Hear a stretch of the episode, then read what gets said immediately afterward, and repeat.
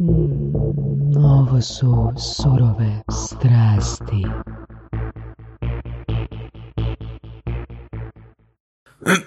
Are you are you uh, anxious? Well, it depends on the questions. yeah. We'll see. No, I'm not. I mean, What's your uh, par- partner's name?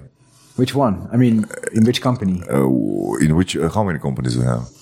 Well, I have uh, Web Power Adria. Okay. so, uh, uh, in in that company, I have two business partners, uh, Boris Turkic and Martina Shepic. I think I met Martina. You were Yeah, you met her in yeah, yeah. Yes, and then um, in uh, in Crop, the agriculture company that we started uh, last year, I have uh, Jerko Trogerlic as a partner. Uh, and then, of course, I have uh, I, I co-founded the Digital Nomad Association, and there I have two co-founders, so Tanya Pologubic and uh, uh, Carmela Tansabel. Uh, So these are, let's say, my direct business partners. You started recording, right? yeah. Oh, that's fine. That's fine. So we have here uh, Mr. Jan de Jong coming from Split. Are you now changing your voice all of a sudden for the introduction? Just, just for the introduction. like a little deep, the- deeper yeah. voice. Yes. So, Mr. Jan, uh, you came here uh, to Croatia like 20 years ago. You Mm. were 18 or 19, right? No, I, I mean, 15 years ago. 15 years 15 ago, years yeah. 2006. Uh, I was 22 at Mm-hmm. that moment, which makes me 37 today. Mm. Yeah. Congrats. yeah. It, well, it- I mean, I'm very happy with the move, uh, that I moved to Croatia. It's, uh, it's been one of my best decisions, I would say. Really? You, where you lived in the Netherlands? Where did you live? I was born and raised in, um, in a town called Gouda. Maybe you noticed the cheese from, Mm-hmm. from that city. Uh, yeah, I was, I was born there and then I grew up in like smaller town, like 10 minutes outside of, uh, Gouda. Well, Netherlands, it's it's pretty cool country. I mean, I was there mostly on holidays several, several times, not only in Amsterdam, but, you know, around in smaller cities also. And it's quite a nice place to live. In some cases, I could even compare it, you know, to Croatia, or at least the more countryside uh, version of Croatia. I would say the quality of life is, uh, for most people excellent. Yeah. Yeah. Yeah. I mean, uh, that's one of the things that, um, that, that's always for me at least painful to see in, in a, in a country like Croatia that, um, if you see, for example, a couple that has two honest jobs, let's say that you're a police officer and you're a, a nurse in a hospital, uh, in, in Croatia, that means that you're basically, I guess, surviving from month to month. Well, in the Netherlands, if you are a police officer and you're married to a nurse, you, you can live in a nice house, you can go on a holiday, you know, you can go for, for, for dinner in a nice restaurant or whatsoever. In, you know, not every day, of course, but you can live a really good and decent life, uh, as, a- as a, as a part of the middle class, which is, which is living on, on, on a good standard in the Netherlands. And unfortunately in Croatia, that's not the case. Yeah. So what's your personal opinion? Why is that?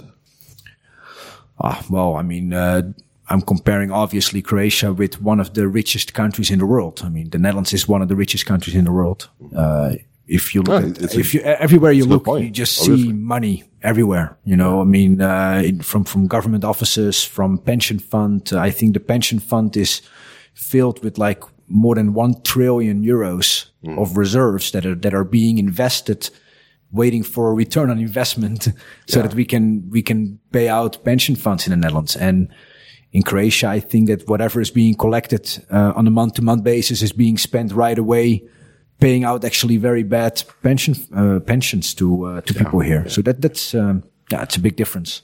So, what what was your motive motivation to come to Croatia? What triggered you?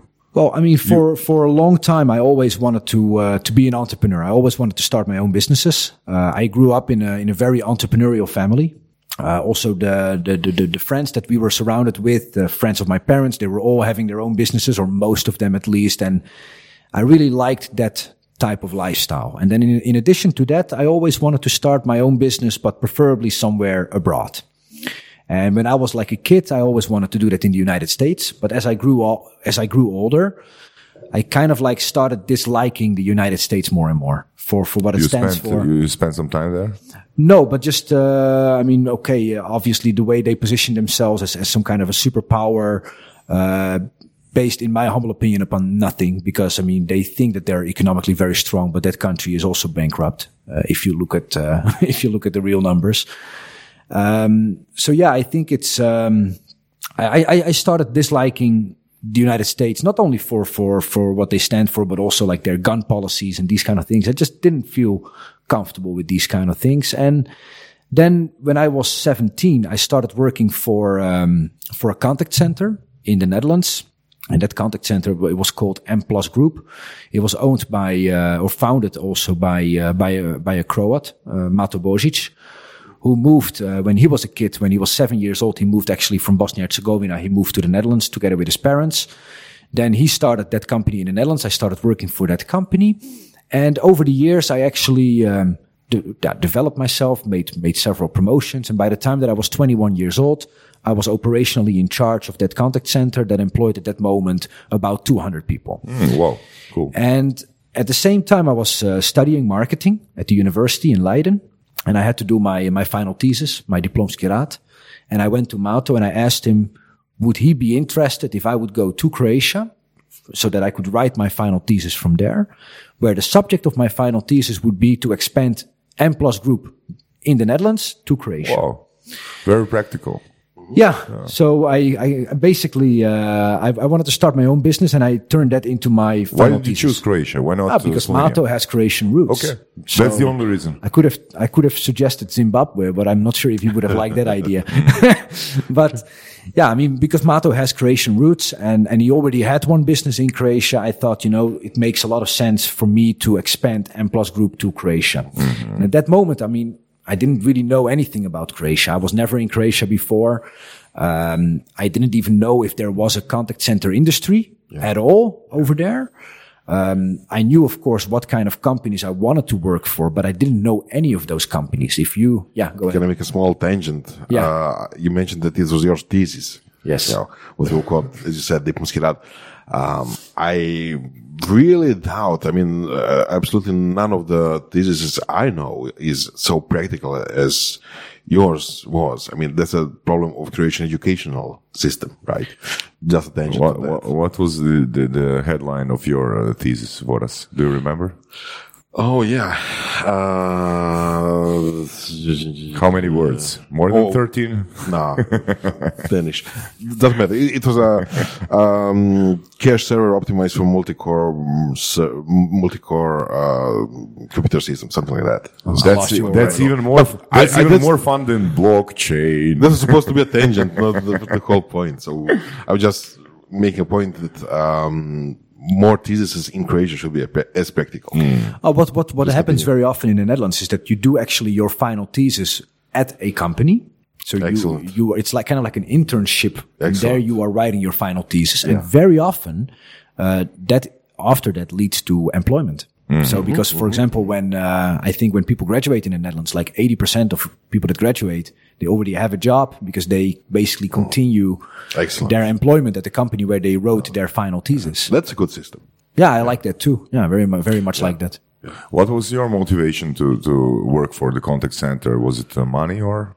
Well, I was invited by a friend mm. uh, who started working there, and um, he called me up one day and he asked me whether I would be interested in, in selling products and services over the phone. Mm. Uh, and and then that sounded very interesting to me, and especially when he told me that actually the the the, the salaries being paid for that were really very good. Mm. Uh, not just the salaries, but the bonuses, especially. If you mm. if you would be successful at what you did, then you could make really what kind money. of what kind of products uh, were you selling on the phone? Oof, um, what is the most weird uh, pro uh, product you you sold? well, we I mean we were selling mostly utilities. So uh, we were trying to switch people from uh, from the incumbent electricity providers to the mm. to the new players. Mm. Uh, electricity market was already privatized mm. in the Netherlands back then. Uh, after we sold them electricity, we we had to try to cross sell them gas. You know oh, these kind cool. of things, and we did that uh, at a very large scale. I think that um, at one point uh, we were selling like five six hundred contracts a day. Nice, five, nice. six hundred per day. Like three or four contracts per person employed. No, I mean some of them even more. Really? Uh, yeah. The, wow. the, the, top over the, the, phone. Yeah, yeah. The top agents they would sell 10, 15, sometimes yeah. even twenty contracts per day. Hmm. But that's a country of like uh, 17 million people. Yeah, that's right. Like it, yeah. yeah. 17. Yeah. yeah. but that's a really good conversion ratio. Like, yeah, for four contracts a day. Over the It's phone. probably a good And then- proposition. good, uh, yeah, right. And then you're going to like this, Sasha, because uh, the co agents that were actually performing well on cold calling, they were getting hot leads in addition to that as a hmm. reward for, for being good at cold calling. You would get nice. hot leads. yeah, yeah, yeah. And then those, I mean, you converted like 30, 40%. percent mm-hmm, mm-hmm, mm-hmm, nice. That's a good bonus. Oh, oh, again, a good system. Yeah, Yeah. yeah. Yeah. And then, of course, I mean, uh, major bonuses. I mean, I, th- I remember being a kid, 17, 18, 19 years old, just hitting your sales targets and overachieving your sales target. You would walk away with two, two and a half thousand euros a month. Very good. Yeah. It's very nice. Yeah, yeah. Um, well, 70,000, 70 million people in Netherlands. Uh, I think the area of, of the country, right, is similar, very similar to Croatia. It's smaller.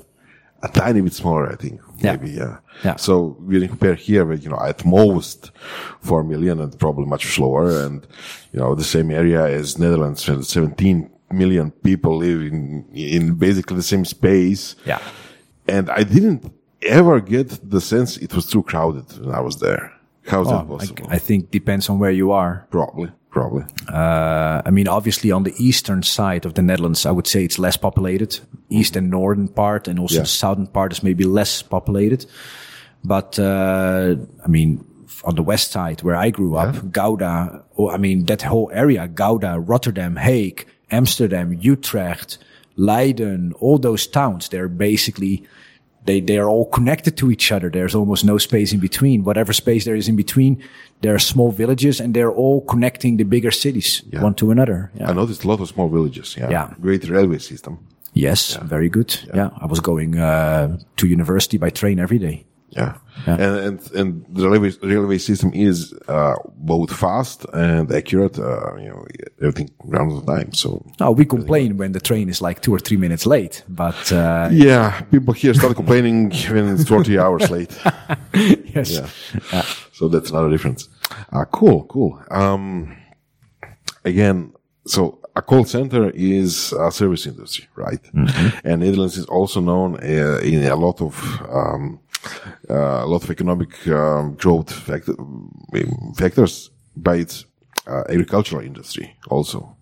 yes, So I think I also read, uh, I'm just, you know, speaking what I read about Netherlands, that I think maybe 40% of all its agricultural products are exported. Something like that. A huge think- I number. think even huge more. number. I think even more. Yeah. Uh, the total number of uh, export for for of, agriculture in the Netherlands is about um, 92 billion euros a year. To put that in perspective, I think it's about eight times bigger than Croatia's tourism industry. Yeah. So we have a country similar to Croatia in size, uh, 17 million people, and still it exports, as you said, more than 40% of its agricultural products, you know, to other countries. Yeah, yeah. Like I said, I think it's like they export more than 80 percent of of whatever is Could be, could be. I'm, I'm, I probably got my numbers wrong. Yeah. So a huge success, basically. So, so, Yeah. so to make the, the, the partial conclusion, what kept you here, Jan? Love. nah, I mean, uh, when when I when I came here, uh, when I started the business as a student, and then after that I continued with it. Um, the, the business started developing really nicely. You know, I mean, we were growing very fast year over year, and and after I had been in Croatia for about nine years, uh, the company that I founded as a student employed more than 400 people. And um, in the meanwhile, I, I, of course, very soon after I arrived in Croatia, I met uh, Slavica, my wife, nowadays wife, back then girlfriend. And uh, after um, oh, we were together for seven years, I think. Then we got married. Year after, we got our first uh, child. Very soon after that, another one. Now we have four children together, and um, yeah, I think it's it's just um, a combination of, of of things. First of all, my wife being from here, um, my kids being born here, they're obviously half Croatian, half Dutch, Pola Pola. Um, and then the business opportunities that are here, because I think that there's a lot of things that, that could be done better or like improved or started in general in Croatia. These are business opportunities. And then uh, on top of that, the, the lifestyle of, of living in this beautiful country, amazing weather, amazing food, very kind and warm people. And it's a very safe country to live. Uh, at the same time, it's very well connected. I mean, I'm, in two hours flight, I'm back in the Netherlands with my parents, as a matter of saying. So it, it, it offers really great combination of, of, of ingredients for me to, to live a very happy life here in Croatia. It was never an option uh, to uh, live in Netherlands with La- Slavica. No, I never- never Was Slavica ever ever interested in like uh, tr- just trying, just going there for like six months or a year? No, I mean, we have been, of course, many times to the Netherlands, but only for like short holidays. We, we never even considered living there. Um, also because we were simply very busy with work. We were, we were running a growing business and, and, and that of course kept us here in Croatia. And then after that, when we started um, a family, then of course other businesses also started. So no, we we uh, we we. I mean, at least if I speak for myself, I always really felt at home in Croatia. And Cool. you know, on one hand, even though I'm still a foreigner, I feel like a foreigner in Croatia, even though it's my home. I don't feel like uh, like a local in the Netherlands anymore because I've been there. I've been away from the Netherlands for so long, 15 years now. Yeah, kind of stuck in the middle. You said you said uh, that one of the benefits of Croatia is, is safety. It's extremely safe country. Uh, so isn't Netherlands also safe country? I mean, compared to United States, I think most of the countries are really Oh, yeah. safe. Yeah. I mean, I don't know if you saw the riots in Rotterdam uh, from just uh, like a week and a half ago. I think. I did. Yeah. I mean, yeah. it's crazy. Yeah. yeah. It's really crazy. Um, well, the Netherlands has a lot of challenges when it comes to safety. I think, um, you know, when I was a kid, um 16, 17, 18 years old, if I would go out to, for example, in Gouda or Rotterdam, I mean, um, if, if, if you leave a pack of cigarettes on the, on the passenger seat uh, in your car, uh, people would kick your window in. really? You know, yeah. I mean, you see at some places, some neighborhoods in the Netherlands on those parking bla- parking lots, there's glass everywhere on the floor, you know, just because of windows being kicked in. There are signs everywhere. Take your valuable stuff out of your car. People kick your window in. Um, yeah, I mean, I've also uh, witnessed in in Gouda, for instance, that uh, I would go out and all of a sudden uh, a lot of people screaming, police coming out, and that there, there was somebody walking around with a gun over there. Uh, these are these are experiences as a kid, as a 16 year old, that I mean, they impact you one way or another. Was that a period of like an economical crisis? No. just random stuff, Netherlands never had an economic crisis. probably. Yeah, I mean, even in a bad year, people are doing good in general. I would say. So it was just an increase in crime, like you know, Well, it's it's just uh, I think that that also simply happens when you put a lot of people together in a small country, and then on top of that you have uh, very multicultural uh, society. So we have people from uh, with different backgrounds, different religions, um, all trying to blend in. Yeah, then you know I think it's only normal that that that causes friction mm-hmm. here and there, and and and yeah, it's it's. Um, definitely I, at least the way i perceive it if i would be walking in the middle of the night through rotterdam i would definitely feel less safe than i would be walking in the middle of the night through zagreb. Mm, probably. yeah. But let me let me give you one example. So as a kid growing up in the netherlands my parents they were always telling me mm-hmm. if you see a bunch of guys on the street Yeah. in the evening avoid them don't go there. Just try not to pass them. Try to ignore them. Don't try to get any attention. Mm-hmm. So when I came to Croatia, to Croatia in Split when I was 22 years old, I remember that I had to park my car on a parking spot and I had to walk through a small alley to go through my front door of the apartment where I was living at that mm-hmm. time. And every damn evening, there were a couple of young guys sitting over there drinking beers.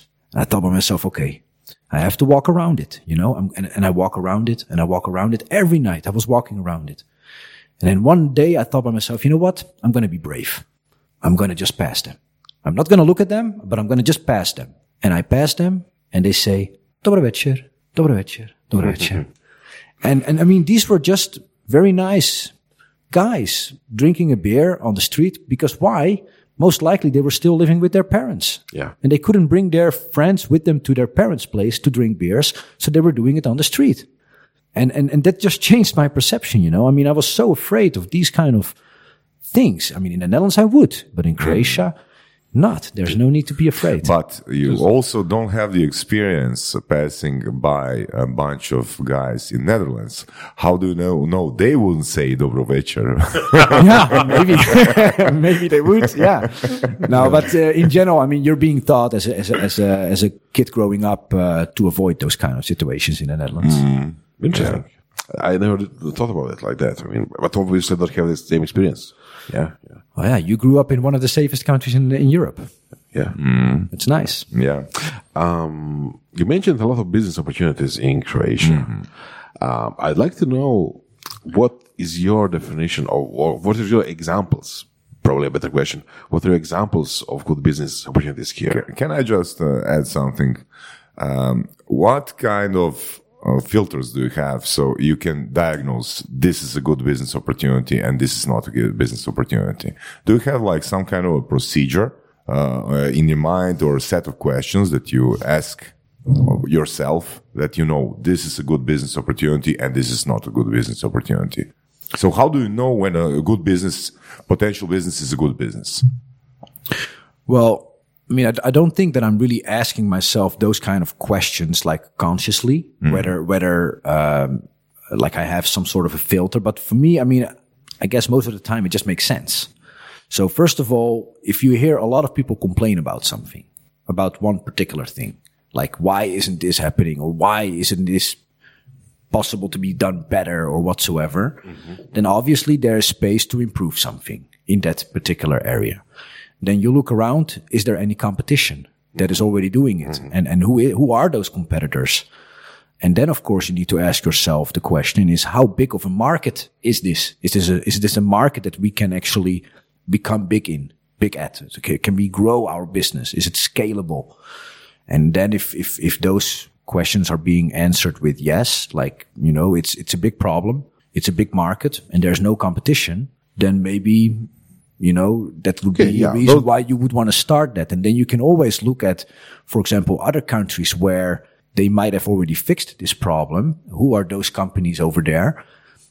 Is that maybe a product that you could resell here in this country? Or do you hmm. have to develop that product by yourself? Do you have to start from scratch? Do you have to invent hot water or can you bring hot water? So yeah. Yeah, this, I think this is a good, uh, the good starting point. Uh, just listen to uh, what are people complaining about.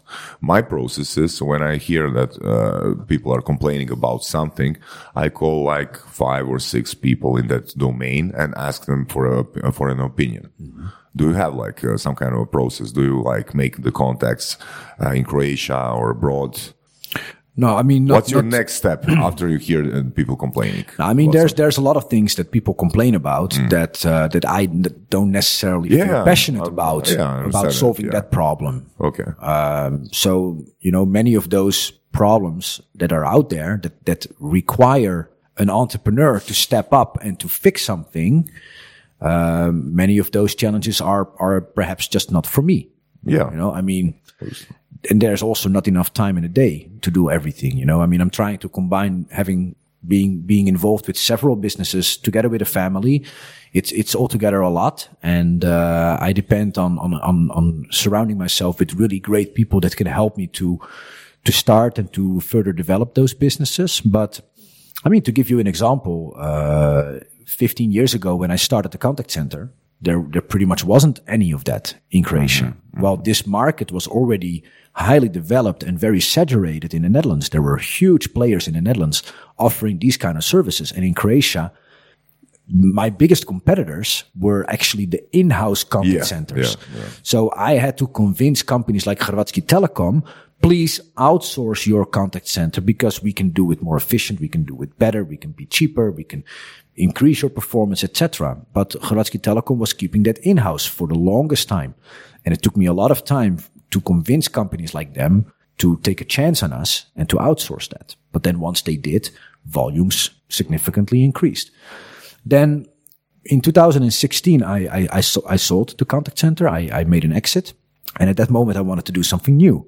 So I looked around again and I thought by myself, okay, I want to do something in marketing, something that a lot of companies are using here, mm-hmm. but something that is not being offered locally. And then I came to email marketing. So most of the companies here in this region, they're using MailChimp Yeah. for sending newsletters. Like pretty much everybody. Ask 100 companies, what do you use for sending newsletters? Probably 95 of them are going to say, we're using MailChimp. Yeah. Now, and then if you look at the Netherlands, in the Netherlands, there's like at least 10 companies, each of them employing dozens, sometimes even 100 people in those companies, local companies offering software as a service for sending newsletters. And in Croatia, that market didn't exist. So I went to one of the leaders in the Netherlands and I asked them if I could become a exclusive reseller of their product in, in our region. Which was also a deal very easily made because they were never going to enter this region by themselves. So I made a deal with, uh, with, with one of them. And then after a couple of years, I actually switched to another provider, which I felt was a better market fit for Croatia. It's called Web Power. And with Web Power today, we are, uh, I mean, it's still a small company, but we are employing nine people right now. Uh, we are um, uh, servicing about 120 companies, helping them with sending out newsletters. Company is growing very fast. Last year we grew with 100%. This year we are growing with 75%. And we are really known to be a local expert for sending newsletters and helping companies with marketing automation. Interesting. And, and still, I don't have any competitor there pretty much. I mean, the only one that I'm still fighting against is still MailChimp. MailChimp, yeah. Yeah. So, does your company actually help design and copy, uh, write copy for the emails? Uh, that's possible newsletter? as well. Okay. Yeah, we do literally So, so, everything. so basically, or I- mean, I'm trying to distinguish between Mailchimp, and, and this kind of company. So Mailchimp is a software service type of business. Uh, You get your interface, you write your own emails, newsletters, what have you. Uh, you add your pictures and you click send or you create campaigns and do some automation. So, um, I mean, in this case, in the case of MailChimp, you do all the work as a sender, as a company who sends newsletters. So what is there to improve with your company, with your business? Now, m- most of our current clients, they actually have the resources in-house that they can just use our software as a service, our software, um, to send out their own newsletters. So when we So set just up, a better software. when we, when we switch them actually from MailChimp to WebPower, uh, first of all, we do the entire setup for them. So they don't have to spend a lot of resources on, on setting up the account.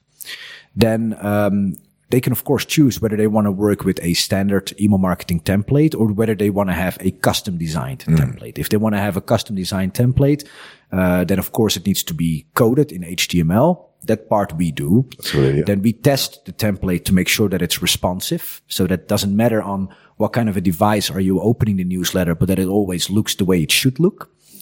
Uh, we help clients to upload their databases into um, into the software, and then after the account is completely ready to be used, we actually do an education. It's an education of about one and a half two hours, depending actually on the level of the client. How well are they familiar with email marketing?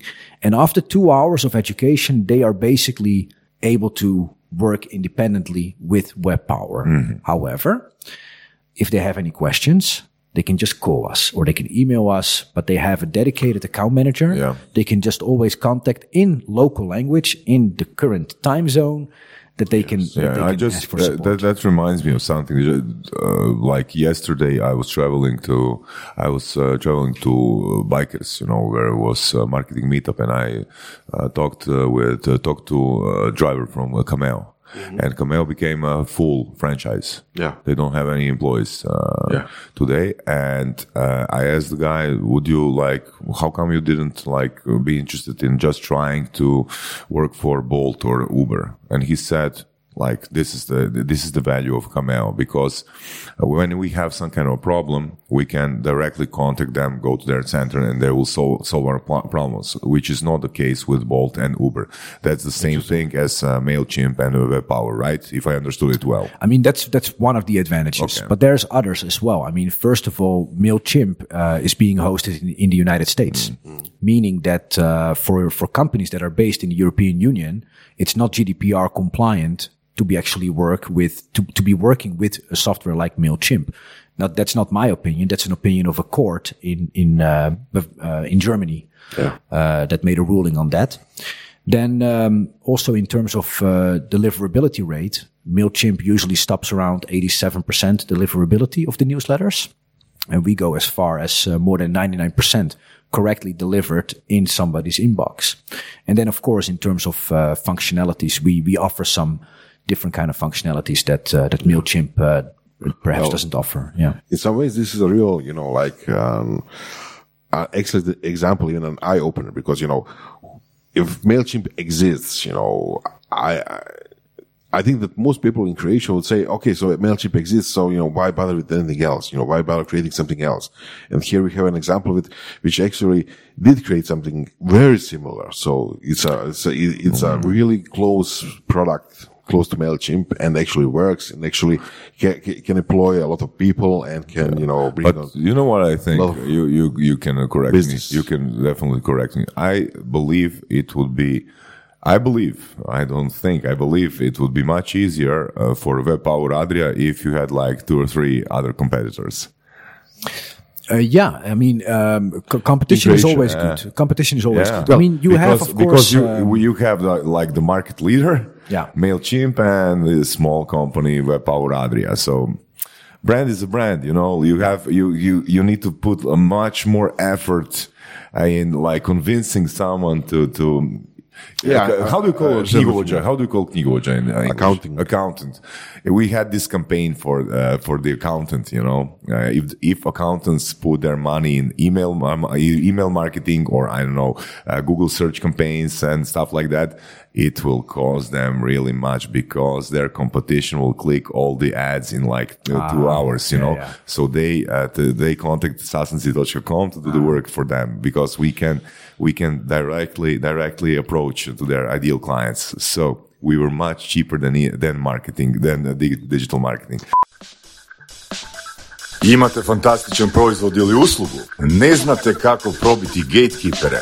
Sasnici.com. Mi probijemo gatekeepere, a vi zaključujete posao. But with the accountant, we have this problem because most of the people that I know that we talked uh, with, uh, there are like 20, 30% of the people of, of small businesses that are not satisfied with their accountant. But old habits die hard. Yeah. That's the problem because they, they like verbalize, I don't like my accountant, but I'm going to stay with him. But actually, I'm, I'm yeah. very uh, intrigued with something that you said just prior to that Mm. about competitors clicking their ads. Mm-hmm. And, and that's unfortunately such a typical creation thing that we are Mm. more actually occupied with, with how our competitors are doing and how can we basically make our competitors fall Yeah, down yeah, yeah. rather than being Mm-hmm. focused on just being very good yourself at delivering a great service and, and, and making sure that your clients are satisfied. Mm-hmm. I mean, of course, I have my arguments why somebody would need to switch from MailChimp to Web Power, but I'm not talking about MailChimp all day. Yeah. You know, I mean, I'm talking about Web. Power. I'm talking about how my client point. can, can, can actually benefit from using Web Power. Yeah, excellent. That's, a, that's a really, really good point because, you know, we have here an example where both Web Power and MailChimp coexist. You know, there are different kinds of companies, different kinds of uh, businesses, uh, and, and they both run fine. You know, it's not They're a Goliath. I mean, Yeah. we are nothing not- compared to them. I mean, they have four times more clients than Croatia has people. yeah, I mean, they have 20 million clients in Mm. MailChimp. And we are just that little stone in, in, in their shoe, yeah, you know, but ah, yeah, I- but it's still a good So your sales process, it- it's not, uh, it's not easy, right? I believe we have uh, more accounts uh, opened on Mailchimp uh, in a week than you do in a year with your full sure. effort, right? what they do on a Monday morning Yeah. is something we try to do in a whole year. Yeah. Yeah. Yeah, that's true. That's that's the the right word, Goliath. yeah. yeah. yeah. So is it hard? Is it hard to convince someone, or how how long does the process uh, last for someone to to convert from uh, from Islam to Catholicism? I mean, I mean from Mailchimp to to Web Power. Uh, it really depends. You know, I mean, there's companies that have almost close to no budget Uh, they just like to continue using MailChimp because it offers you to use it free of charge until you have 2000 unique contacts or contacts, I have to say. So you can't offer. So you, you can't offer. Oh, that. we are not working for free. I mean, Okay. I can, we don't have a free package. But then, uh, on the other hand, we, um, we've had meetings with really large companies in Croatia, including, uh, for example, um, Erste Card Club. And we had a meeting with them and, and that meeting altogether lasted for like 30 minutes. They said, okay, what do you offer? They compared it with what they were using MailChimp. For them, you know, they're, they're working in the financial sector. For them, MailChimp being in the gray zone when it comes to GDPR, having the possibility to switch to Web Power, which is ISO certified, GDPR compliant, and at a similar price And supported. and support locally, you know, for them was a no brainer. Literally in, in, in 30 minutes, they decided, okay, let's switch. And, and then of course we, uh, we did that for them.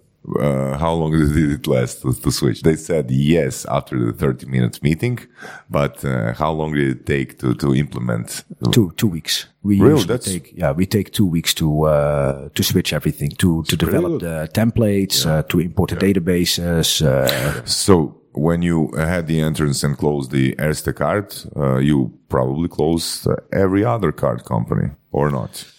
Um, well, there are not so many out there. I know that because uh, you had example, a success PBC, story. You have Yeah, a well, success story. You have a proof. Yeah, I mean, we are, for example, very strong in uh, in telecommunication. So we have uh, Telecom, Iskon, Optima Telecom.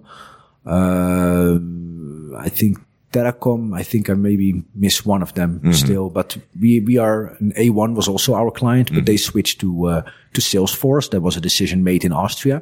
You know that these are the things that I cannot fight, of, obviously. But yeah, we were very strong in in telecommunication. Uh, we are also very strong in hospitality. We have uh, Maistra. Uh, we have Plava Laguna as a client. So n- not number one, but number two and number three, I think, in uh, in the hospitality business. And then a lot of other smaller or mid-sized uh, hotels or. Uh, so yeah, we are we are all over the place. Uh, you said credit card companies. There are not so many of them. You know, I think the only one that we would still want to get on board one day, hopefully, it's it's PBZ card. Um, and I think they're using Mailchimp right now. Okay, so, so how, how do you plan your uh, sales activities? Well, in the past, uh, definitely, uh, it, it was very proactive. Uh, it was me with my mobile phone, uh, me uh, contacting people over LinkedIn, reaching out to them, trying to schedule a meeting, doing a presentation of our product, show show them who we are, what we do, who do we already work for, how we can add value to what they're trying to do. Uh, that was that was definitely uh, most of the clients came through those kind of efforts. Very, uh, it's very labor intensive, obviously. Uh, and then after that, um, we actually started moving more and more towards uh, content marketing. So that's one of the things that I do on on my uh, my own personal LinkedIn account, for instance. Uh, to give you one example, uh, last year when when we were all hit by this global pandemic, we were all stuck in lockdown. Tourism, of course, was nothing overnight. All of a sudden, there was no more money coming into the country. And that's when we came up with uh, with a with a Kupom Hrvatsko campaign, a buy local campaign, where we basically asked companies if they would switch from Mailchimp to Web Power. That for every 25 companies that would do that, that we were going to actually hire somebody in Croatia. And that campaign, within five six months, I think we onboarded uh, 50 new clients, and we hired two new colleagues therefore as a result. And and this is one of those things. example. Yeah, this is one of the things that, that we like to do as Web Power to be different, to be unique, but to really bring value to everybody. So to the client that is switching to Web Power, we offer a better solution. Uh, in this case, we are actually creating employment in Croatia. Uh, it's good for Web Power that we get the client. Porosna is getting their fair share. The only one actually losing in this entire process is MailChimp. And they don't even know where Croatia is, honestly. Yeah. So yeah, only winners in my, in, in, in, in my, Yeah. from my point of view. One point you mentioned, and it's also being talked about all the time, scalability. So in, in this particular case, uh, when you talk about scalable business or scalable business opportunity, you are basically talking about Croatia, right? Or regional. Origin. Yeah. Yeah, we also have clients in uh, in in the region. So we uh, not so much in Bosnia Herzegovina, but in With similar Serbia problems. Yeah. Yeah. Yeah. We, have, we have some clients in Serbia. Air Serbia is one of our clients. Cool. Cool. Uh, we were a fashion company, fashion in France. These, these are all companies headquartered in uh, in Belgrade. Yeah. Cool, cool. Yeah, I mean, because Croatia is kind of a small country, right? But uh, as you said, um, you don't have to, you know, rule the world. It's enough if you do all the business, uh, uh, the market here. Yeah. Yeah, I mean, uh, I think that if you um, if you have a good product or a good service, uh, and if you are able to take a uh, let's say a significant portion of that market in Croatia, that you are able to to build and develop very healthy companies that can offer great working environments for anybody that is involved with those companies, and that it can be um, very good and profitable business for for the owners. Excellent. Um, you also uh, created a lot of PR, or at least, you know, that's my perception, perception over the last couple of years about promoting both agriculture in Croatia and digital nomads or digital nomad lifestyle in Croatia. Um, can you talk about both a bit? Well, these are really, I would say, two uh, independent stories. They're not so much connected. Yeah. Um, but um, yeah, these are two things that I'm that I'm actually very passionately passionate about. So on one hand, uh, you know, again, coming back to last year when we all ended up in lockdown, I thought by myself that uh, if if we are all be, we all became basically remote workers overnight, and I thought by myself, you know, if you can remote work, if you can work from anywhere, then why wouldn't you want to come and work from Croatia? But for example, for a German company or for a US based company or from a, from a company anywhere in the world. And uh, I started promoting Croatia also mostly on my LinkedIn profile uh, as a perfect destination for digital nomads to come here and to work from here. Uh, and then uh, one day I, I wrote an um, an open letter on LinkedIn to the Prime Minister of Croatia, asking him if he uh, wanted to consider introducing a digital nomad visa in Croatia. And 44 days uh, after my open letter on LinkedIn, uh, I met with him, and he gave me the full support, and we started working with uh, with several ministries on on getting all the required legislation in place. And as of January uh, 1st, uh, 2021, Croatia became the, the second country in Europe and the seventh country in the world to welcome remote workers by granting them a staying permit. Oh, I didn't know it was like uh, that rare. Yeah, yeah, we were uh, we were showing real leadership in this one. Wow, nice to hear that. Yeah. yeah. I was really surprised. I mean, I thought it was like maybe you know much more common internationally. No, No, it was in in Europe. It was Estonia yeah, obviously. and then Croatia. So how do you how do you uh, like um, how do you define or how do you choose your cause? Well, I mean, I think that um, first of all, I'm driven by the fact that that I really want Croatia to perform better Why? economically. Why? Be- because of my kids, my kids, and all the other kids that are growing up here. All the other kids are your kids because you can provide for your kids, right? I mean, if if it's if it was only about my kids, uh, I wouldn't have to do as much as I'm doing today. okay. But uh, I think it's important that we need to make sure. I mean, when I say we, I'm talking about you, everybody in this room, but everybody that is part of the working force right now. It's our responsibility to make sure that this country is prepared for the next generation. It's not the responsibility Okay. of our kids. Wh- what would it mean uh, that this country is prepared for the next uh, generation? What criteria needs to be checked so you can say, okay, we are prepared? Well, I think that um, it's it's uh, we need to reverse the brain drain. So, meaning that over the past 10, 15 years, we have seen almost 500,000 hmm. mostly young and talented people. We have seen them leave Croatia. Yeah. Ask yourself the question why. I mean, some people might say, yeah, it's because of politics and whatnot. I disagree with that. Hmm. If those 500,000 people, if they would have had a salary of two, 3,000 euros in this country, they wouldn't have left. Mm-hmm. They would not have left, at least not in those numbers. Mm-hmm. So I think it's important that we just make sure that, that we become economically stronger. Uh, how to do that? I mean, there are so many ways. Of course, the IT industry is, is doing really great in Croatia. We're, we're having companies like Infobip and Nanobit and Infinum. They're, they're phenomenal companies, uh, being valued at really high valuations. People that are working in those companies, they can make a fair and good living in this country. But that's not for everybody. Uh, I think that we should also focus on uh, on pr- production. We have a tremendous opportunity to start producing things in this country. Uh, when it comes to agriculture, in my opinion, it's so sad to know that in the past, Croatia used to be able to feed an entire region. And today we are an importing country. Yeah. We are importing more food than that we are exporting. And then if you, if you bear in mind that over the past years, we're only going to need to produce more and more food because of a growing world population.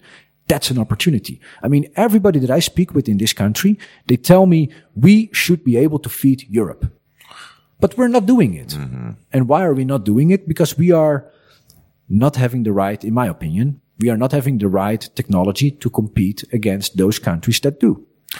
You know, we, we talked with um, rabbits uh, comes to my mind. You know, uh, because uh, we're talking about agriculture, obviously. But I believe that w- w- we talked with like almost 300 guests here in uh, Surove Strasti. But if we want to position ourselves, we can't position and, and try to export our, our goods. We can't position ourselves uh, on the criteria of price. We Why not? We, I mean, higher price, like luxury products. Uh, I mean, yeah, of course, with, with domestic products. Yeah, there's, there's a, a growing group of people that, uh, that, that, that really care about buying, let's say, a higher, uh, Yeah, yeah. segment of food. And, and, and for them, it doesn't matter whether, whether it's like one or two or three kuna more expensive per kilo. and and uh, yeah, I think that Vravic is uh, Volumjuta is a great example because Mm-hmm. he knows he can't measure um, his power with a Goliath uh, t- Tabasco. Yeah. but his uh, his price is like two or three times higher, right, than a Mm-hmm. Tabasco. Is it? What is? It's, it's a bit Yeah. higher, not maybe two, three times. Okay, but it's, but a bit higher. it, it's um, Yeah. it, it is higher. Yeah. So I, I believe that that that's a good attitude. That's a good like a luxury product. Yeah, like like luxury, Yeah. like luxury. Yeah, product. But uh, but I think maybe that's a different story. I mean, if you're talking about you know feeding the region or or Europe, as you said, Mm. um, that's a whole different story. This is that is actually mass production. yes, right? we're That is talking here mass production. Yes. But, But then not we for have the not for the pay- paycheck of two or three thousand euros. No, no, no. And, and I will explain you why.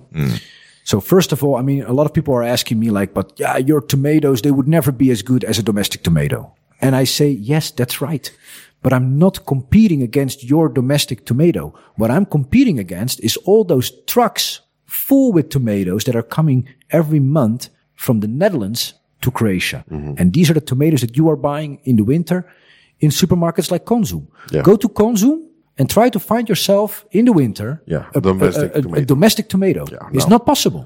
it's simply not there. They're all coming from the Netherlands or from Spain, from the greenhouses. Yeah. So we are competing against that. And I mean, if you look at the, the, the tomato production, tomato, by the way, is, is the product that has the highest trade deficit in Croatia. So we are actually importing. the- Interesting. yeah, we are importing the most of that and we're exporting the least of that. So the, the, hmm. the, the trade deficit is, is huge on tomatoes. Um, but if you look at um, the yield that we can have in, in, in a in a greenhouse, the Dutch technology, uh, that yield can be the same as what we have in the Netherlands per per square meter. Yeah, maybe not right away because we need to also transfer knowledge and experience. We need to transfer that to Croatia, which we also plan to do, of course. But over time, we can produce similar yield in, in Croatia compared to the Netherlands. Then on top of that, land is cheaper. Labor is cheaper. Doesn't have to be, uh, we don't have to squeeze anybody. We don't have to pay below minimum or minimum salaries. We can pay really very good and decent salaries because the, the, the, the, the, the technology is the driver of the yield.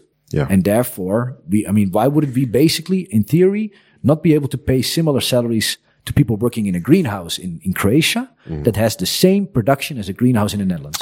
Why not? Did you factor in the difference in climate? Because the Netherlands is pretty mild compared to winters in Croatia. So, you know, if you are going to grow tomatoes in the middle of winter in Croatia, that means huge costs in uh, heating.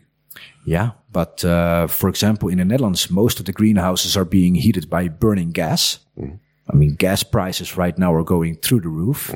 And guess what we have in Croatia? We are sitting on huge geothermal sources. There's hot water in the ground that we can use to Yeah, warm up our some areas, greenhouses. yeah, yeah, yeah. And then, for example, one of the things that we also plan to do, because geothermal sources be, before you can use them. It, it, takes about like two or three years of drilling and development, Development, and yeah. whatnot. Unfortunately, that's a very slow process. Hopefully, that's going to speed up in the future in Croatia. Um, but right now, we can build our greenhouses next to biomass power plants. And when they're producing electricity, mm-hmm, mm-hmm. their byproduct, it's their waste material, even though they will never admit that it, that it's a wasted material for them, but it's a waste material for them, the hot water. Yeah. And they would love to get rid of it. And they would love to give it to a greenhouse so that we can warm up our greenhouse with it. So, and, and, and that's for sure more sustainable. And on top of it, it's cheaper to warm up your greenhouse in that way in Croatia than burning gas in the Netherlands. Then let's talk electricity we can we can use solar power here to generate our own electricity. So we don't have to buy it from the grid, which is very expensive, also in Croatia. But if we produce our own electricity, we have another competitive advantage there. Yeah. During the And summer, then- at least. Yeah. Last but not least, transport. We don't have to drive the, the tomatoes 1200, 1300 kilometers to get them to Croatia, but because we are already here. So there's a lot of reasons why I believe that we can really compete against the Netherlands. You've done your research. Yeah. Absolutely. My stuff. Yes. Sorry. Absolutely, I agree completely. Well, as you said, yeah, if you put it that way, that actually is a huge opportunity. Yeah. So what's what's you know what, what's keeping everybody from doing it? What's keeping you know not only you but you know random business oriented people in Croatia from doing something like that? I don't know. I mean, I, you know, I have zero agricultural background myself. The only background that I have is the is is the fact that I'm Dutch and and that the Netherlands is very good at this. Yeah. So I, where where I see that I can fit in is I can be that bridge between the Netherlands and Croatia, where I can help to transfer that kind of knowledge and and and and, and ex- exper- expertise. Uh, the people that are very good at this in the Netherlands, I can bring them here. Very often, those Dutch people they would perhaps be hesitant to do something in Croatia. But then when they sp- speak with a fellow Du- Dutchman that has already been in Croatia for 15 years, started several businesses here, grew very big businesses here, for them it's a comfortable feeling that they can do business with me in Croatia uh, yeah, if, if we can close that circle, if we can connect all the dots, I mean, what, what you need for starting this business is a lot of money. What does it mean, a lot of money? Well, um, the first, first project that we are planning to do, it's, uh, it's a, it's a six hectare greenhouse with, um, uh, a solar power plant of uh, 4.5 megawatt altogether. We're looking at about 18 to 20 million euros investment. So let's say mm-hmm. 130 to 150 million kuna. Mm-hmm. But then, you know, I'm thinking by myself, this is the perfect moment to do it. Money has never been cheaper than it is today. So if you would want to invest those kind of huge amounts of money, then better to do it when the interest rates are very low. Mm-hmm. And that's today. There's money everywhere. There's a lot of investors right now that would love to invest their money into long-term sustainable projects. Agriculture with the greenhouses equals long-term sustainable project. So th- does that mean that you have uh, gathered a lot of interest from investors?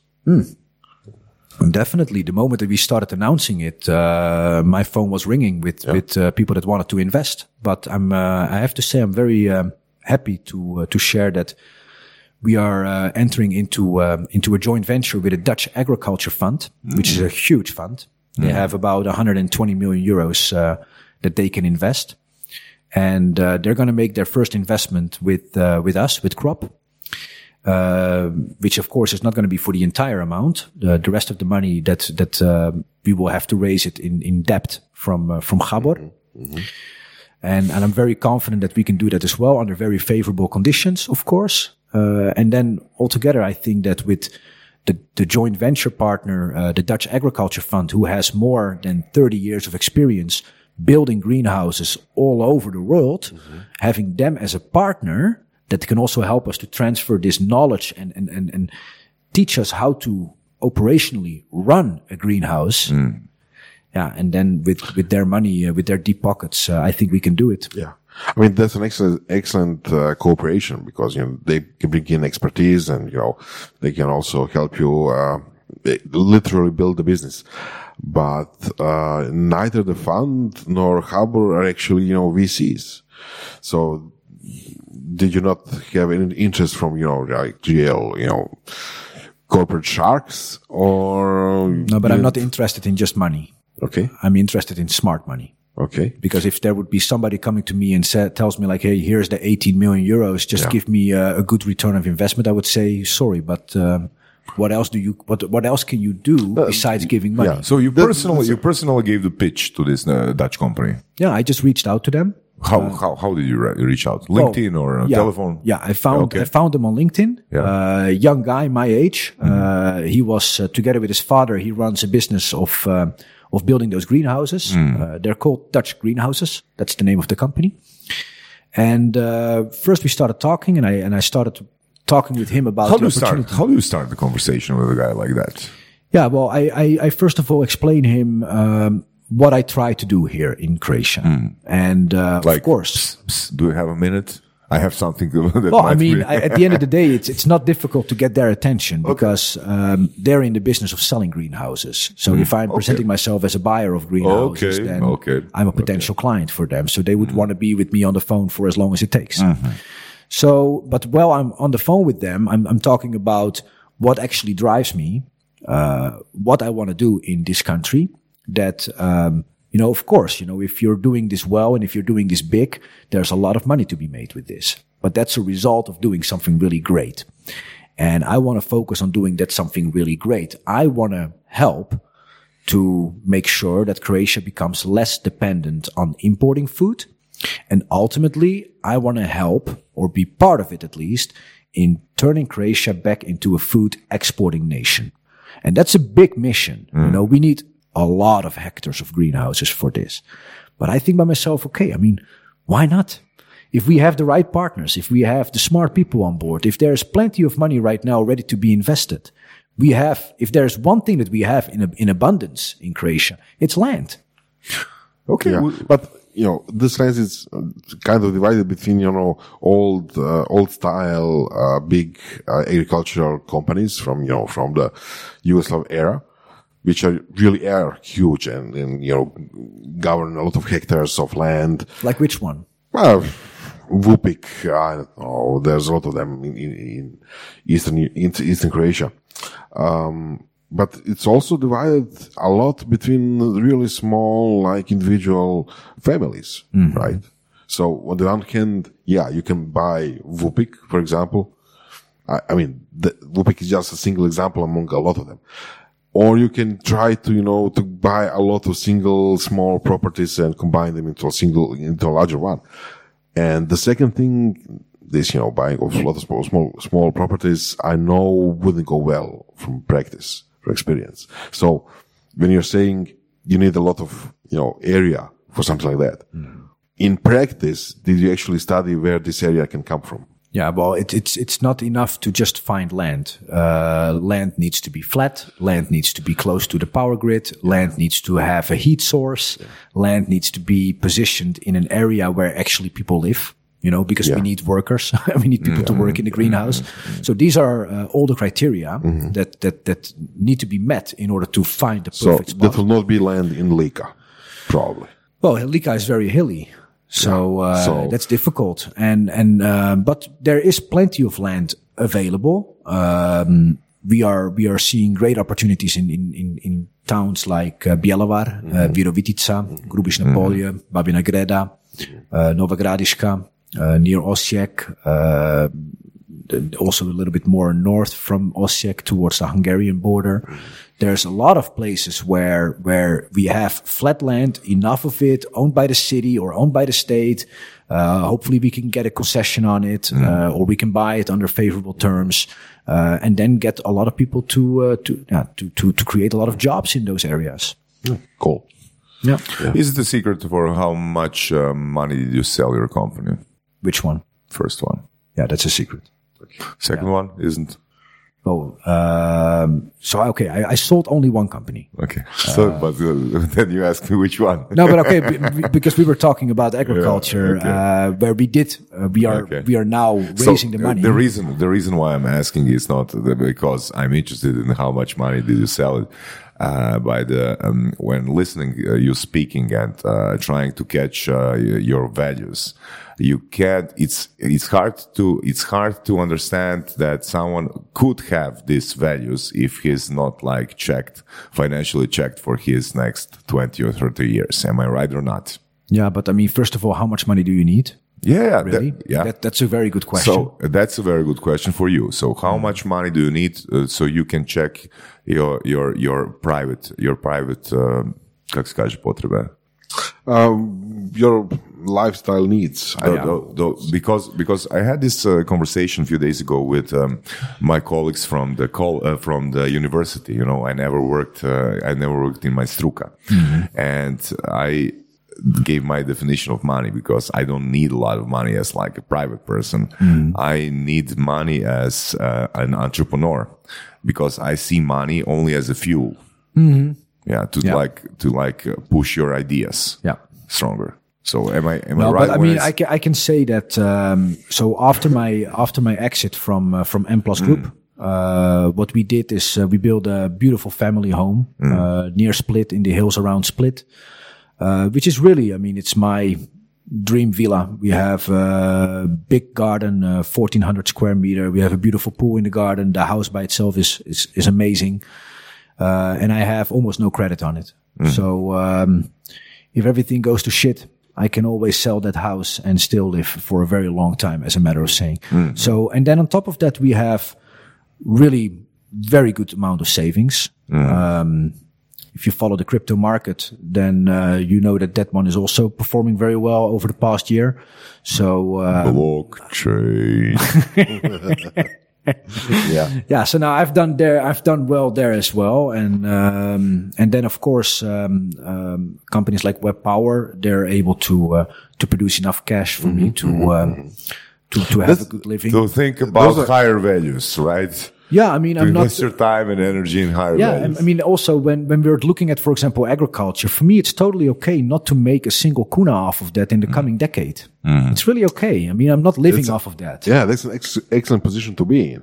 right? Yeah, I think so too. I mean, uh, there's a couple of things here that maybe, you know, maybe we can clar- clarify or, you know, talk about more. So one thing is, you know, you have, you gathered through your life and your career multiple sources of income, which make you now uh, more or less independent enough to uh, think about higher causes and higher values. That's one thing, right? Well, I think that as an entrepreneur, Yeah. what you want to do is you want to um, work towards the ultimate goal, which is freedom. yeah. We want to live free. We want to be able to wake up in the morning and make our own decisions, Yeah. not because we have to, but because we want to. Yeah. And everything that I do in life, of course, there's always things that you have to do. Yeah. I mean, but that's part of life. But when it comes to what I want to do in terms of, of my business, these are my decisions. I, yeah, I, yeah. I decide whether I want to do something with agriculture and, and, and to go full speed into Absolutely. that. And to Absolutely. accept that it would be okay for me not to earn a kuna on it in the upcoming decade. But then after the, after 10 years to make a huge exit and everybody's wondering how much money did this guy make now, you know? But yeah, you know, because I'm playing the long game. I don't need to make money today. Yeah, yeah, th- th- that's the point. Th- I think that's also the Sa- Sasha's point. So, uh, you did, you know, y- this is not your first uh, ro- rodeo. Yeah. Like, like I said, in, I was very lucky, very fortunate that I started very young. Yeah. I sold my first company when I was 31 years old. Yeah. Yeah, yeah, yeah. And I was already in business for nine years. yeah. So you had previous experience, you had previous uh, exits, you had previous, you know, experience of managing money, you experience uh, creating money, either through investments in crypto or whatever else. You know, it all it all layers up to the point where you are here now. yeah. Yeah. So it's not like entrepreneurs have one single thing, or most of them don't, most of us don't, have one single thing that they're, you know, doing their whole lives, right? It's actually about layering.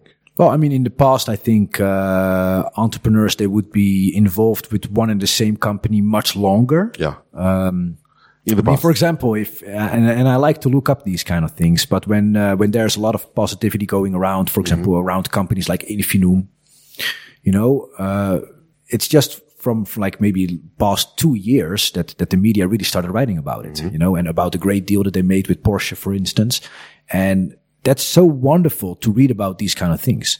But I, the first thing that I check is, okay, when was this company founded? yeah. you know, and this is a story in the making for like what 14, 15 years already. Yeah. So those guys, and I, and I, and I know where they come from because I've done the same thing, you know, with, with M plus group until I made an exit from that company. Nobody knew about this company. Nobody spoke about this company. It was not in the media. I think I had maybe once an article about M Plus Group. I already employed more than 400 people at that time. It's also because I was not in content marketing at that moment. I was never pushing that story. But, um, you know, and then all of a sudden after, after more than a decade of blood, sweat and tears, you become an overnight success. Yeah. And that's when you get the recognition from, from, Yeah. from the community. And, and, um, yeah. And that also creates an opportunity for you to, if you wanted, to create something new, something else. Yeah. Yeah. You know, I mean, I, um, I really wondered, uh, started wondering myself that when, when I sold my first company at the age of 31, um, having a lot of money at that moment, um, thinking by myself, okay, what am I going to do next? What am I going to do next now? You know, I had a non-compete for like three or four years. I could not start a contact, contact mm-hmm. center. Mm-hmm. That was- Which is what you know. That's the thing that I was doing since I was 17, you know? But you're not interested anymore in uh, that kind of business. No, we spoke anymore. in Rovinj that Yeah. you would never go in a, in a business like that, right? No, I, I moved on from that. Uh, but when you, when you have just had your career ended after mm. 14 years mm. working in a contact center and the only thing you have is time and money mm. Because I was not employed anywhere, anywhere anymore. And, and, uh, just had, uh, made, made a good exit. So what are you going to do next? And that's when I came up with Web Power. But that was not, I mean, Web Power is, is, is, in my opinion, it's a beautiful company. And what we are able to do there for, for our team is really amazing. I mean, we are also one of the first companies to, uh, to introduce a four day work week, which is again, you know, something where Nice. we really demonstrate, Yeah. uh, leadership, even though we are a small, small company. And, and I like to be different and, and to run my businesses and to, to develop my businesses in a different kind of way. But what I'm looking for with my business is to make an impact. And mm-hmm. preferably the bigger, the better. And of course, I made an impact with Web Power for those nine individuals that are working over there that have good salary, great working environment, working four days a week for mm-hmm. the same salary mm-hmm. as they used to have um, being part of a very positive story, you know, that's all very nice. But what can I do to, to develop businesses that can have really a significant impact, uh, on, on, for example, the Croatian economy? I mean, this agriculture thing, even though we have never grown a tomato yet, but in my head, I have it all figured out, you know, how I want to do this. Mm-hmm. Mm-hmm. But what you see right now is you see people that are born and raised in towns like Vinkovci. Mm-hmm. You see them move to Zagreb to study economics and to work in an office job in Zagreb Yeah. In a service industry. in probably. service industry. Most yeah. likely. Yeah. For not great salary, uh, where they have to pay huge rent or, or like more than 2000 euros per square meter for an apartment here in Zagreb. Now, what if we, on a very long term, I'm talking about here, what if we can revamp and, and, and, and, and redo the agriculture industry where it can become so big that people in Vinkovci, that they wouldn't go to Zagreb to study economics, but they would go to Osijek to study agriculture. Mm-hmm, mm-hmm. And then after they graduate, they come and work in a greenhouse mm-hmm. in Vinkovci and they manage a greenhouse and they make more money than they would be making while living in Zagreb. That would be a great plan. That would be amazing. Amazing. If yeah. that, if that's something that we can accomplish over the upcoming one or two decades, Yeah. then I think that we have really made an impact. We can, I think that if we do the agriculture part right, that Slavonia could be one of the richest županije in Croatia. Most likely. Most likely. Yeah, why not? Well, that's a good opportunity and it's a good uh, thing that you can you come from uh, Netherlands because Netherlands is, as far as I know, an example country which is pretty much decentralized, right? It's not like the capital city is uh, so hugely, um, you know, towering over all the other cities in terms of population size, right? Well, um, yes, you're right.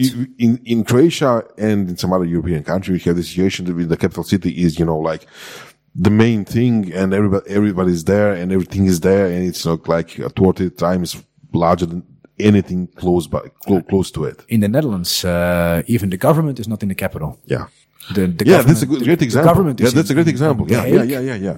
And the capital is Amsterdam. Yeah.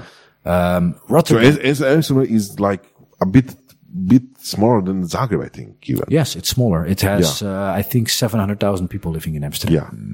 Yeah. So and it's a great example of decentralization by Croatian standards.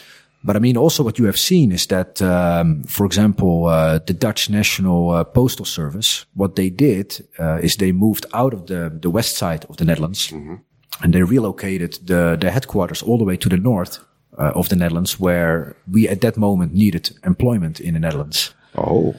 So, and then of course, nice people move. that are working for the for the Dutch Postal Service, they're being offered the possibility to move with them Mm-hmm. to the northern part of the Netherlands and to to to to, to continue working over there. And if not, then they could leave, and then somebody from northern part of the Netherlands could, could take job. that job. Yeah. and I mean, actually, I made a post about it this morning uh, on LinkedIn. But I mean, why on earth would we not have a Ministry of Agriculture in Os- in Osijek? Absolutely. Absolutely. And why on earth would we not have a Ministry of Sea and Transport Yeah. and Infrastructure? Why would that not be in Rijeka? yeah. Or, for instance. Or Split or Rijeka Or Split, Anywhere. yeah. I mean, uh, the, A- At least a, city where you have a sea. actually a sea nearby. That would yeah. be nice. Yeah. Uh, a bad counterexample there was in Vukovar since it was rebuilt basically from scratch. Uh, there's a building made for the, it's not a ministry, but it's some kind of agency for our, um, a river traffic transport, something like that. Uh-huh, yeah. And, you know, there was a lot of talk about, you know, moving that part from Zagreb, th- that department from Zagreb into Vukovar. Uh, the building is really nice and everything else, but it all failed because, you know, people working there, which are mostly, you know, from uh, Uhljeb side of things, uh, didn't want to relocate to Vukovar. And that all failed and the building is basically misused right now. Um, so yeah, why not have things like the Department of Water Transport near actually a huge river which transports stuff? Yeah, I mean, I agree. And, um, you know, if you ask me, uh, people that would not want to leave Zagreb to, to continue doing their job somewhere else, in my humble opinion, but those people can find another job. Absolutely. Uh, they should be able to find their job. Yeah, they should. If, they're- they're, if they're they're- capable, good people, they should be able to find another job yeah, in Zagreb. Then. that's a huge if, but yeah, yeah, but that's, uh, yeah, I mean, Absolutely. If, if, if they have doubts about that, Yeah. about that ability, then I suggest you move with that company or that institution to the other town. yeah, it'll be cheaper. Yeah, for sure. I mean, uh, I was looking on Njuškalo the other day, and uh, for like 120,000 euros, you can buy yourself a beautiful house with a garden in Vinkovci. Yes. And I'm thinking by myself, that's, I think that's probably a better living than than living on 50 square meter in Zagreb. Absolutely. Absolutely. So, if you could change one, one thing in a mindset of a Croatian person, what would it be? I think that uh, we should um, dream big and follow our dreams, and um, don't just think that it's not possible for us. Because I think that whatever you really put your mind to, it's it's it's possible. Whatever we can imagine, we can do. You know, and uh, Is it complaining? Would you move like uh, complaining or? no, but I mean, people in the Netherlands complain as well. Okay. You know, people complain everywhere. I think it's a human thing to complain about things. Hmm. Do you complain? Yeah, of course I complain. Mostly about the weather. You know, it's the last few days. It's yeah, we, in the Netherlands we always complain about the weather. That maybe that's also one of the reasons why I moved here. But last few days we had so much bura in Split, and it was like three degrees outside. I was uh, yeah, I was co- complaining a lot. Yes. Yeah. but um, no, but you know, of course you can complain. But what you what uh, what are you going to do after that? You know, are you going to fix it? Are you going to step up, roll up your sleeves, and do something with that, or are you just going to continue complaining? So, What- is what- what dreams I- and actions? Dreams and actions. and surround yourself with the right people. Surround yourself not with complainers, but with doers. Surround yourself with people that have a lot of optimism and that also want to do stuff. Very often, um, the people that I just tried to describe are very often entrepreneurs. Can you tell me, Anna, do you have like days when you don't feel like doing anything? You're like not motivated and you're like full of uh, negative thoughts and everything I do doesn't make any sense.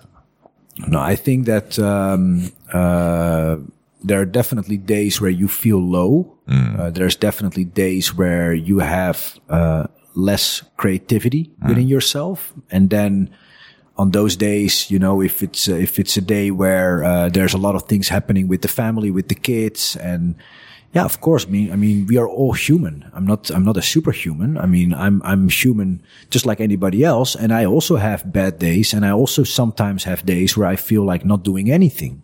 And that's okay. And I think that the days where you feel like not doing anything, you should just accept it and say, okay, this is a day that I'm resting. And when you then decide that that day is going to be a day for resting, then you have actually done something. You have rested so that at the, then the day after you can do something else again. Yeah. You cannot only be working. Uh, I mean, in the past, uh, especially first nine or 10 years with the contact center. Uh, I mean, my wife and I, we were both working in that company. We were working 80 hours a week.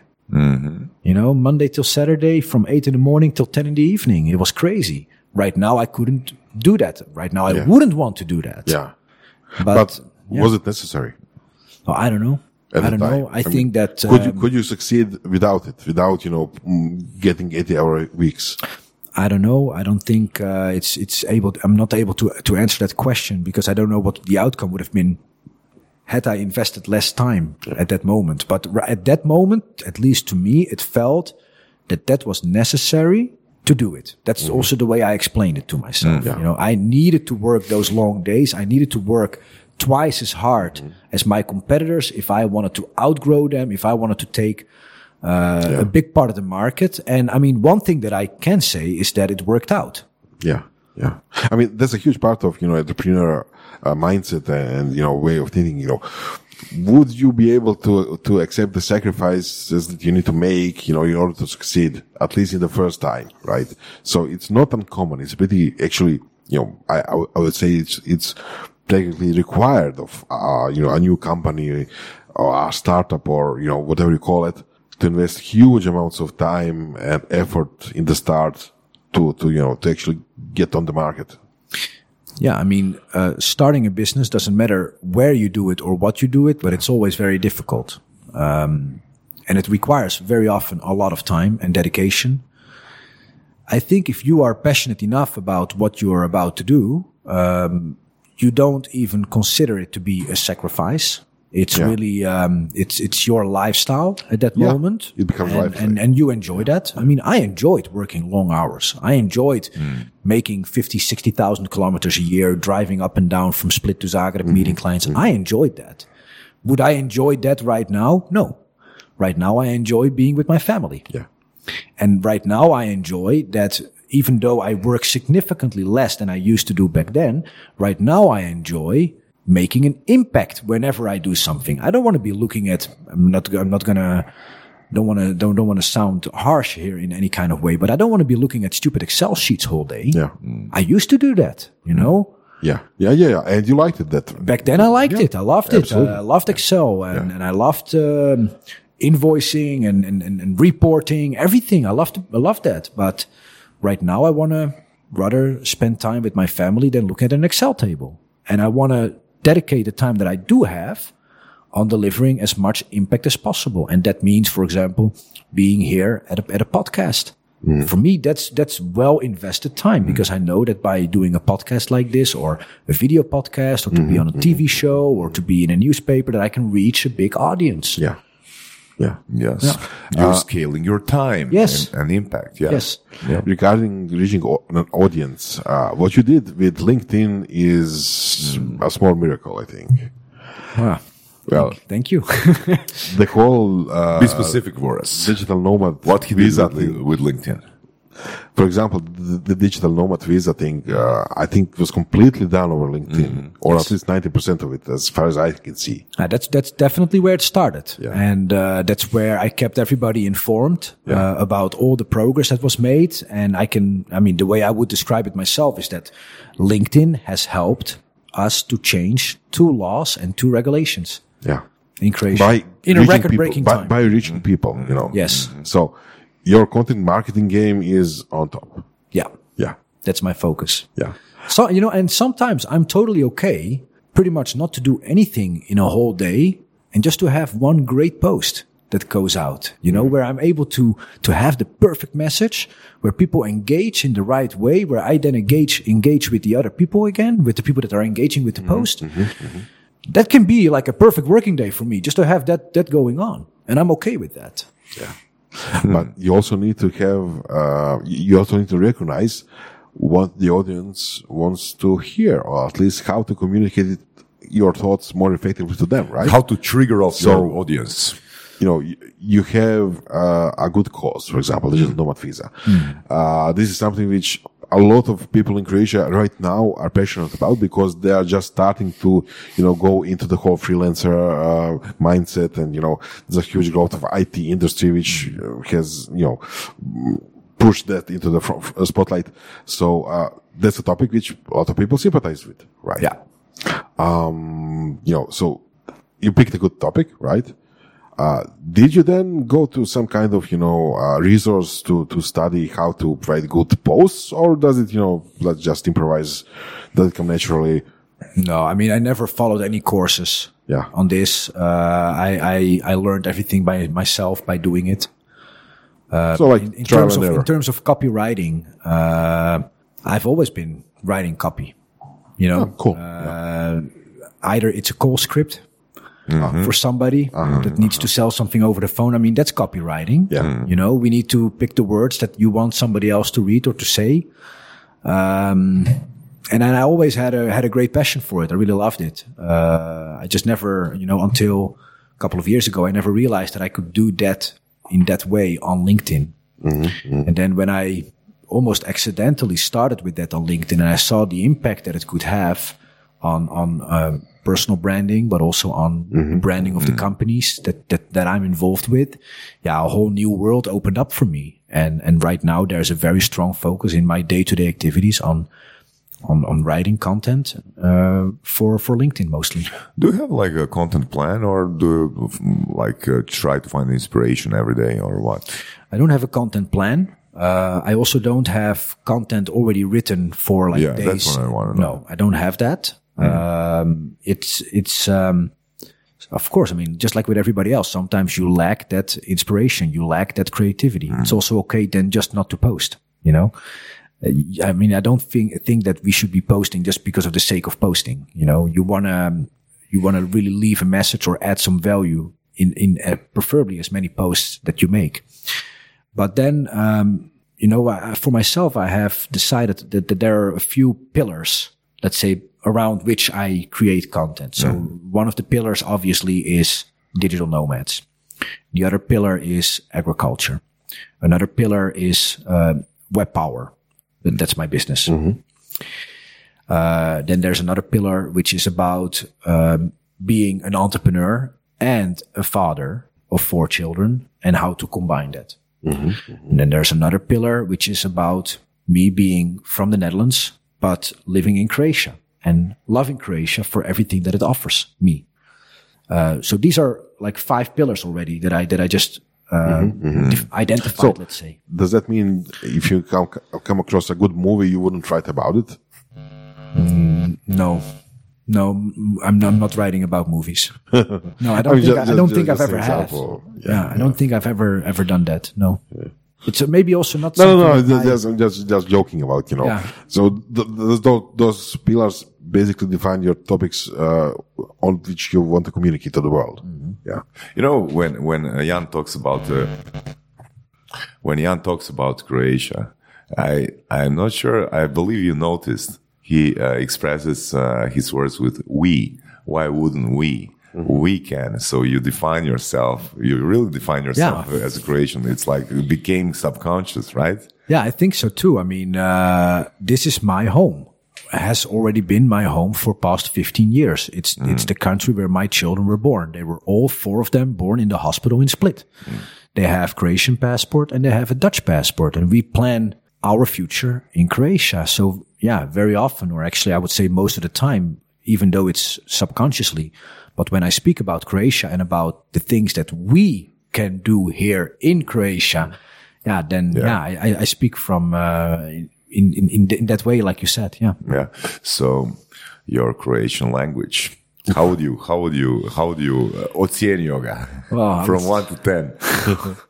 ten being the highest. yeah, ten being guys. Now in Croatia, one is the highest, right? In, in school, isn't it? one is the lowest. One is the lowest. Okay, yeah, you have, but it goes until five, I think. Uh, Uh, from from one till 10, 10 being the highest, I would put myself at um, at, a, at a five or a six. Really? Yeah, it may, may So perhaps in, perhaps in understanding, maybe a 7 Um, if it if it's about subjects that I that I'm invested in, like if that I understand, uh, for example, about contact center or email marketing or maybe agriculture as well. Um, even though no agricultural background once again, but then I think that maybe I would would give myself an eight. Ok. in understanding? Okay. Nam reci, koja je naj, jedna od najvažnijih ili najdražih pouka na hrvatskom koju si izvukao iz... Što znači poka? Pouka, pouka, like lessons Okay. Um, that you learned uh, from your first company.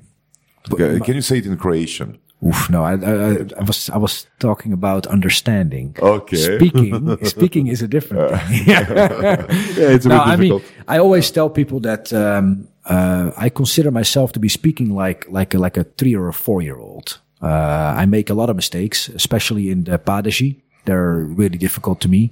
Uh, I still don't understand why here in Croatia people change each other's names when speaking. Yeah. You know, like Depending uh, on the tense and yeah. other- like uh, Sayanom, all of a sudden, you know, uh, or, or Kotjana, and yeah, uh, yeah, yeah. you know, it's like, why? I mean, the name is Jan, you know, why not in? Did you have some kind of instructor? Uh, instructor? Did you ever tried like for a period of three or six months? I want to learn Croatian because why, why I'm asking that? Uh, I lived. I, I was a roommate with uh, the Irish guy like some some 11, 12 years ago, and he was really really trying.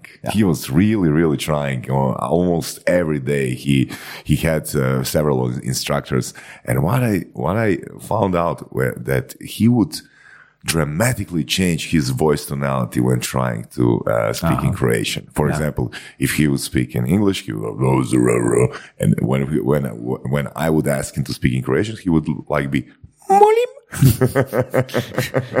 complete different voice Yeah, depending on the language. Uh, well, I, I've I've been to um, uh, za strane jezika uh, pretty much upon my arrival in Croatia in 2006. I went to uh, two language courses, uh, so two semesters I did. According to the teacher, I was doing pretty good. I, got- I got a five. Um, it even included uh, a, a small public performance on stage in front of you know, people that wanted to watch it, where we, where we had to speak publicly Croatian, which was uh, pretty scary. But the thing is that I've never had a passion for learning languages. I've also never considered myself to be good at learning languages. Uh, okay, today my English is pretty good, but that's simply because I've been using it every single day for the past 15 years. Uh, with my wife, we speak English at home. Um, with my kids, I speak Dutch. Oh, really? Yeah, yeah. Kids are smarter than their parents. They um, so the mother, my wife, she speaks Croatian with the kids, and uh, I speak only Dutch with the kids.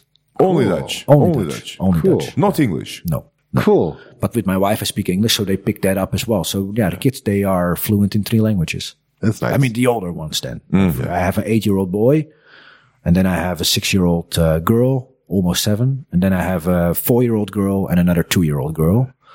So, uh, but um, yeah, even the one that is four years old right now, she can already reply in English. I mean, Dutch is like equally good as her Croatian. Wow. Nice. Wow.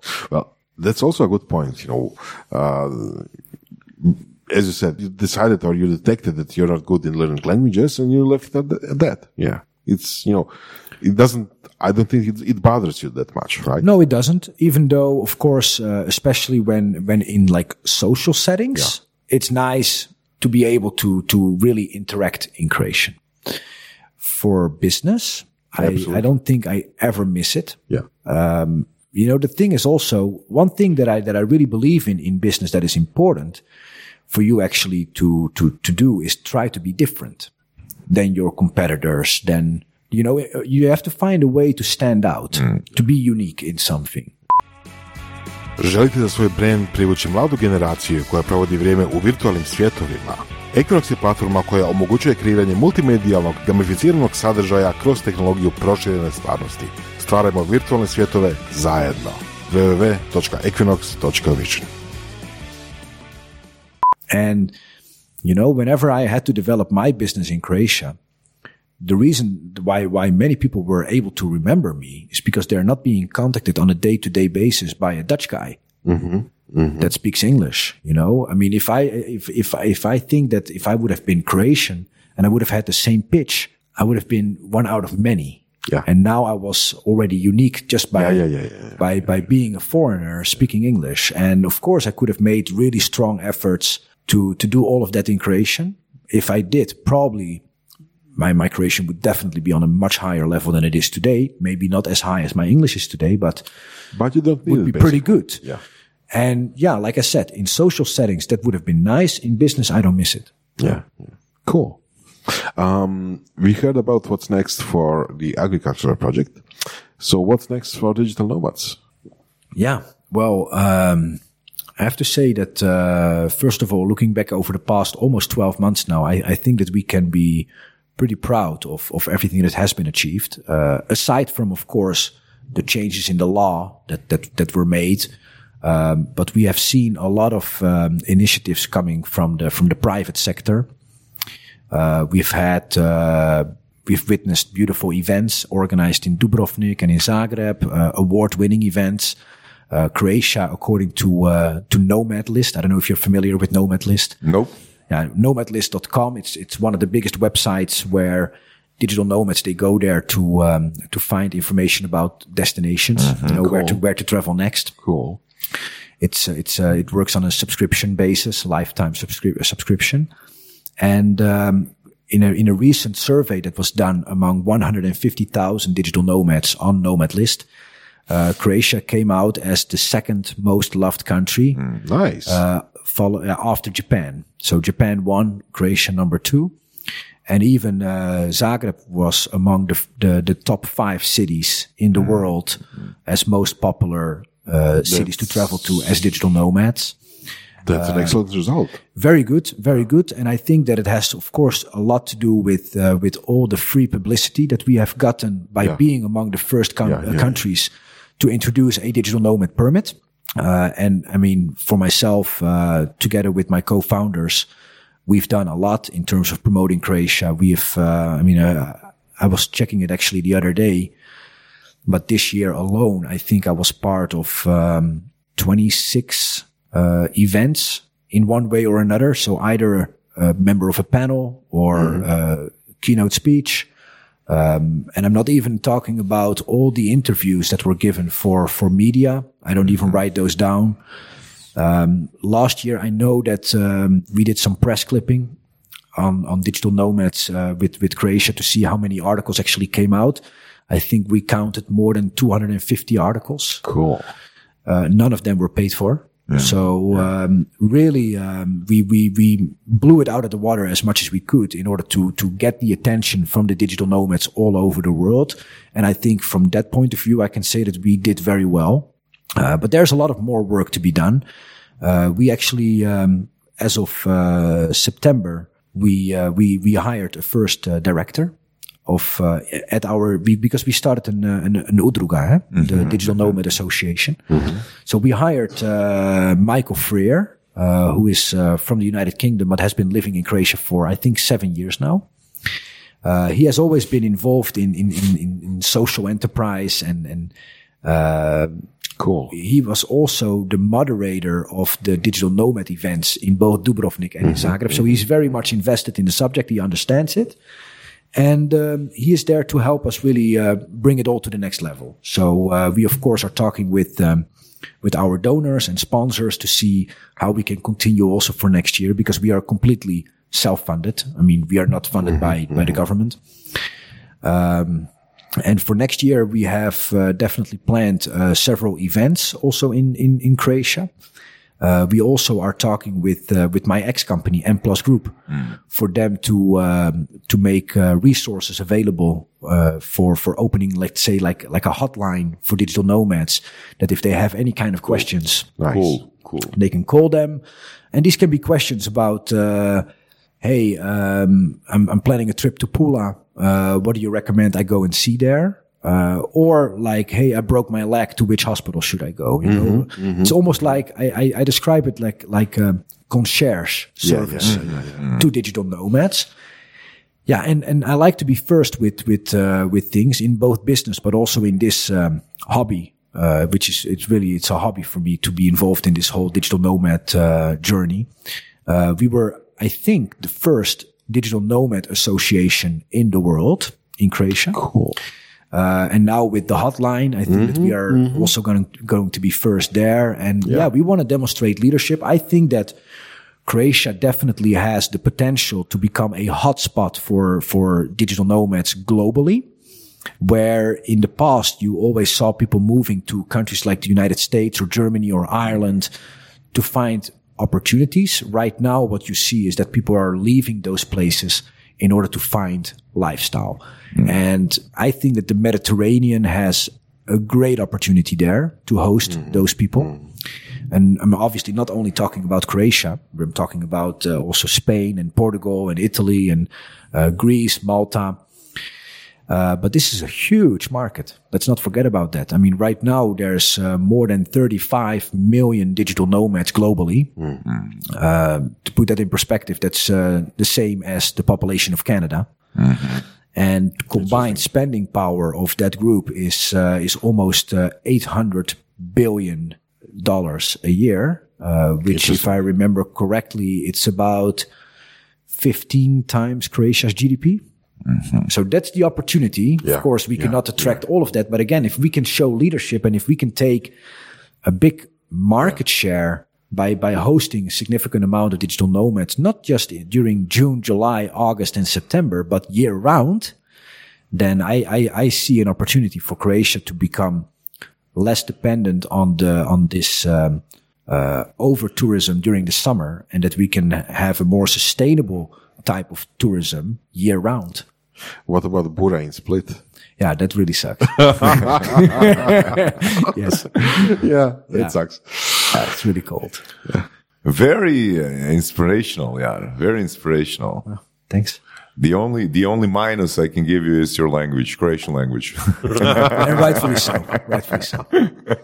Thank you for uh, coming to Zagreb, and uh, we really had like five minutes to talk on the phone, and uh, we just picked the right time. Okay, I'm in Zagreb in two days. Okay, coming directly to Surove Strasti. Yes. Excellent. Yes. It was it really. Uh, thank you so much for having me. It's really a pleasure, and uh, good luck with uh, with the following episodes. Excellent. Thank Thanks, you very yeah. much. Yeah. Thanks. Cool. Slušali ste podcast Surove strasti, broj jedan audio podcast u regiji. Ako vam se sviđa, lajkajte. Ako se slažete sa gostom, komentirajte ili ako se ne slažete. Komentirajte, lajkajte i nada sve šerajte tako da i drugi ljudi mogu saznati za Surove strasti. Čujemo se i do slušanja.